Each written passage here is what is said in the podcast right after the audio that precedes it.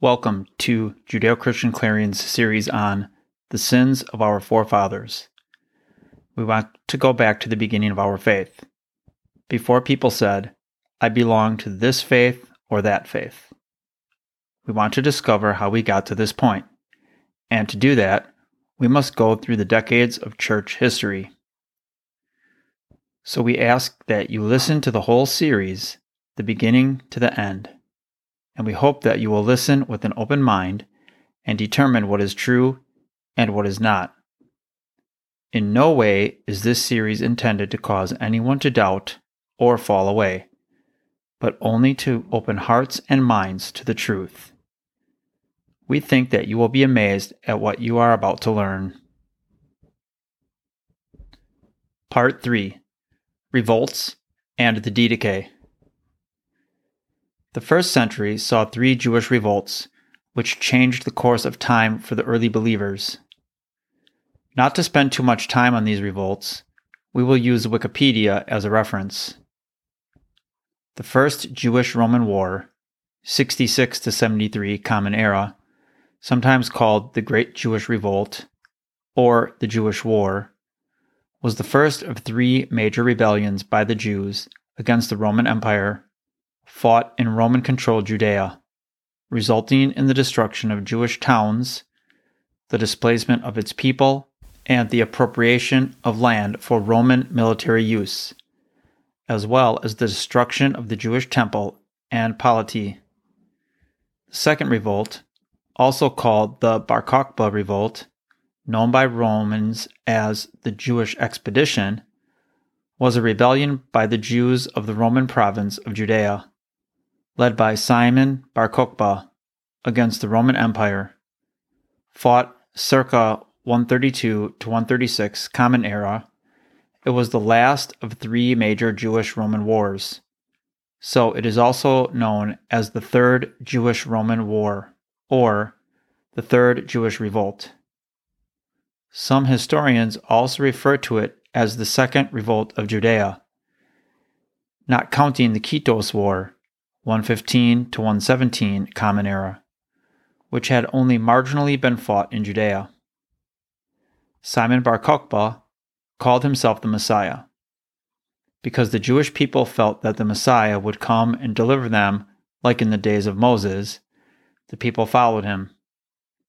But the believers who followed Yeshua, the true Messiah, remembered what he told them, as recorded in Matthew 24 4 and 5 this See to it that no one misleads you, for many will come in my name, saying, I am the Messiah, and they will mislead many people.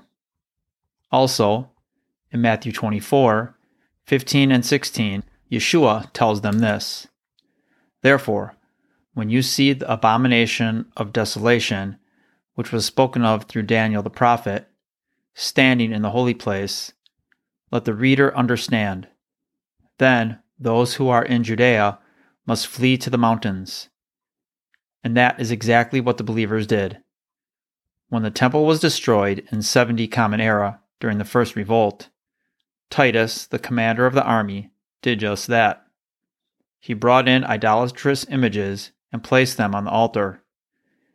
The believers saw this and they fled to the mountains and were saved while a million people were killed during the siege.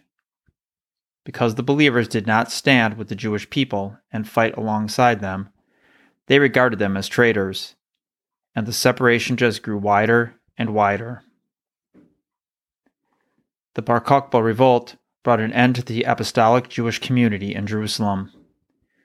The community had three bishops, or overseers James, Simeon, and Justus the Jerusalem community of believers stood firm with the original apostles and their teachings.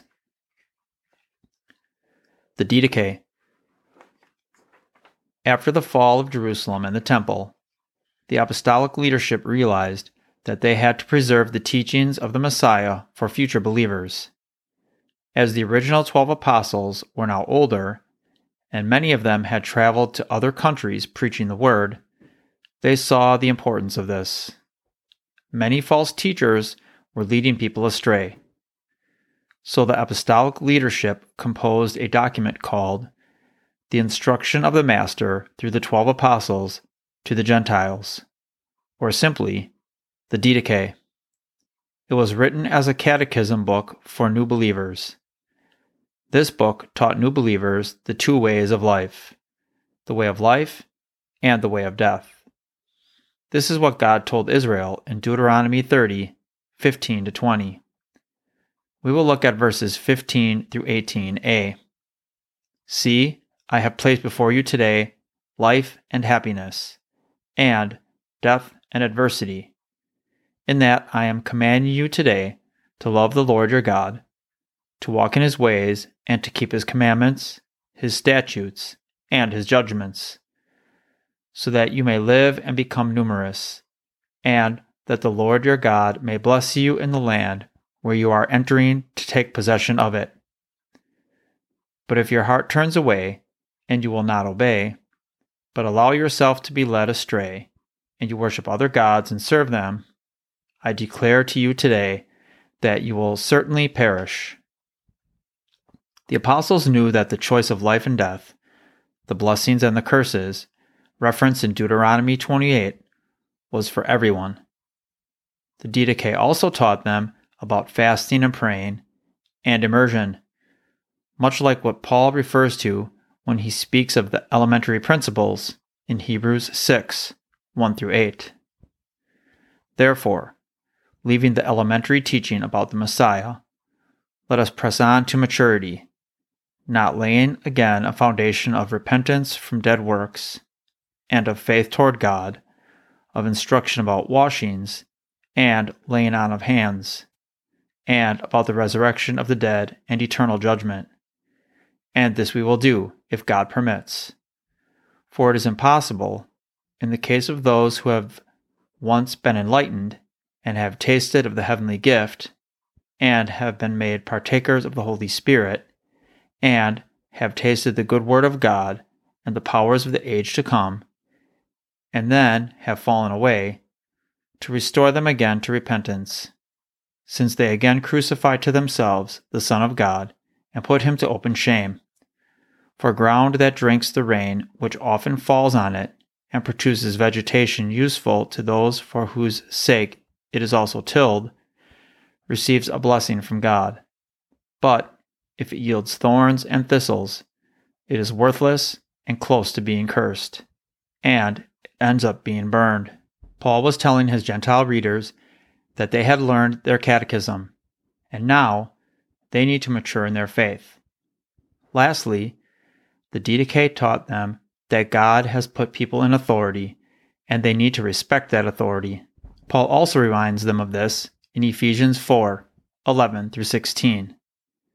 And he gave some as apostles, some as prophets, some as evangelists, some as pastors and teachers, for the equipping of the saints, for the work of ministry, for the building up of the body of Messiah, until we all attain to the unity of the faith and of the knowledge of the Son of God, to a mature man to the measure of the stature which belongs to the fullness of Messiah. As a result, we are no longer to be children, tossed here and there by waves and carried about by every wind of doctrine, by the trickery of people, by craftiness and deceitful scheming. But speaking the truth in love, we are to grow up in all aspects into Him who is the head, that is, Messiah, from whom the whole body, being fitted and held together by what every joint supplies, according to the proper working of each individual part, causes the growth of the body for the building up of itself in love. So we see at the end of the first century that the teachings of the Messiah were being preserved. But Peter tells us that Paul was being misunderstood. 2 Peter 3 14 through 18 tells us this Therefore, beloved, since you look for these things, be diligent to be found spotless and blameless by him, at peace, and regard the patience of our Lord as salvation, just as also our beloved brother Paul, according to the wisdom given him, wrote to you. as also in all his letters, speaking in them of these things, in which there are some things that are hard to understand, which the untaught and unstable distort, as they do also the rest of the Scriptures, to their own destruction. You, therefore, beloved, knowing this beforehand, be on your guard, so that you are not carried away by the error of unscrupulous people and lose your own firm commitment, but grow in the grace and knowledge of our Lord and Savior, Messiah Yeshua. To him be the glory, both now and to the day of eternity. Amen. One thing that was being twisted was Paul's reference to being saved by faith alone and not by works. Ephesians 2 8 and 9 tells us, For by grace are you saved through faith, and that not of yourselves. It is the gift of God, not of works, lest any man should boast. But James tells us just the opposite in James 2:24. You see that a person is justified by works and not by faith alone. But the works that Paul was speaking of were the works of becoming a Jew to be saved. Sometimes he referred to it as the works of the law. This is what the Jerusalem Council was all about. Does one need to become a Jew to be saved? Refer to part 1 of this series. These works are these. In order to convert, the conversion candidate must have a circumcision and immerse in a mikvah.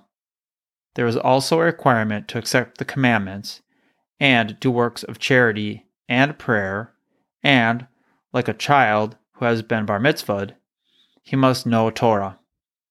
Paul said that Gentiles do not need to become Jewish, and the Jerusalem Council agreed. Ephesians 2 11 through 18 tells us this. Therefore, remember that formerly you who are Gentiles by birth and called uncircumcised by those who call themselves the circumcision, remember that at that time you were separate from Messiah excluded from citizenship in Israel, and foreigners to the covenants of the promise, without hope and without God in the world. But now, in Messiah Yeshua, you who once were far away have been brought near by the blood of Messiah. For he himself is our peace, who has made the two groups one, and has destroyed the barrier, the dividing wall of hostility, by setting aside in his flesh the law with its commandments and regulations. His purpose was to create in himself one new humanity out of the two, thus making peace, and in one body to reconcile both of them to God through the cross, by which he put to death their hostility. He came and preached peace to you who were far away, and peace to those who were near. For through him we both have access to the Father by one Spirit. So in reality, Paul and James agreed. One is not saved by the works of becoming Jewish, but we must use our faith for doing the works of God, as Ephesians 2:10 tells us. For we are his workmanship, created in Messiah Yeshua for good works, which God prepared beforehand so that we would walk in them. Join us next time when we discuss Simon Magus and Nero.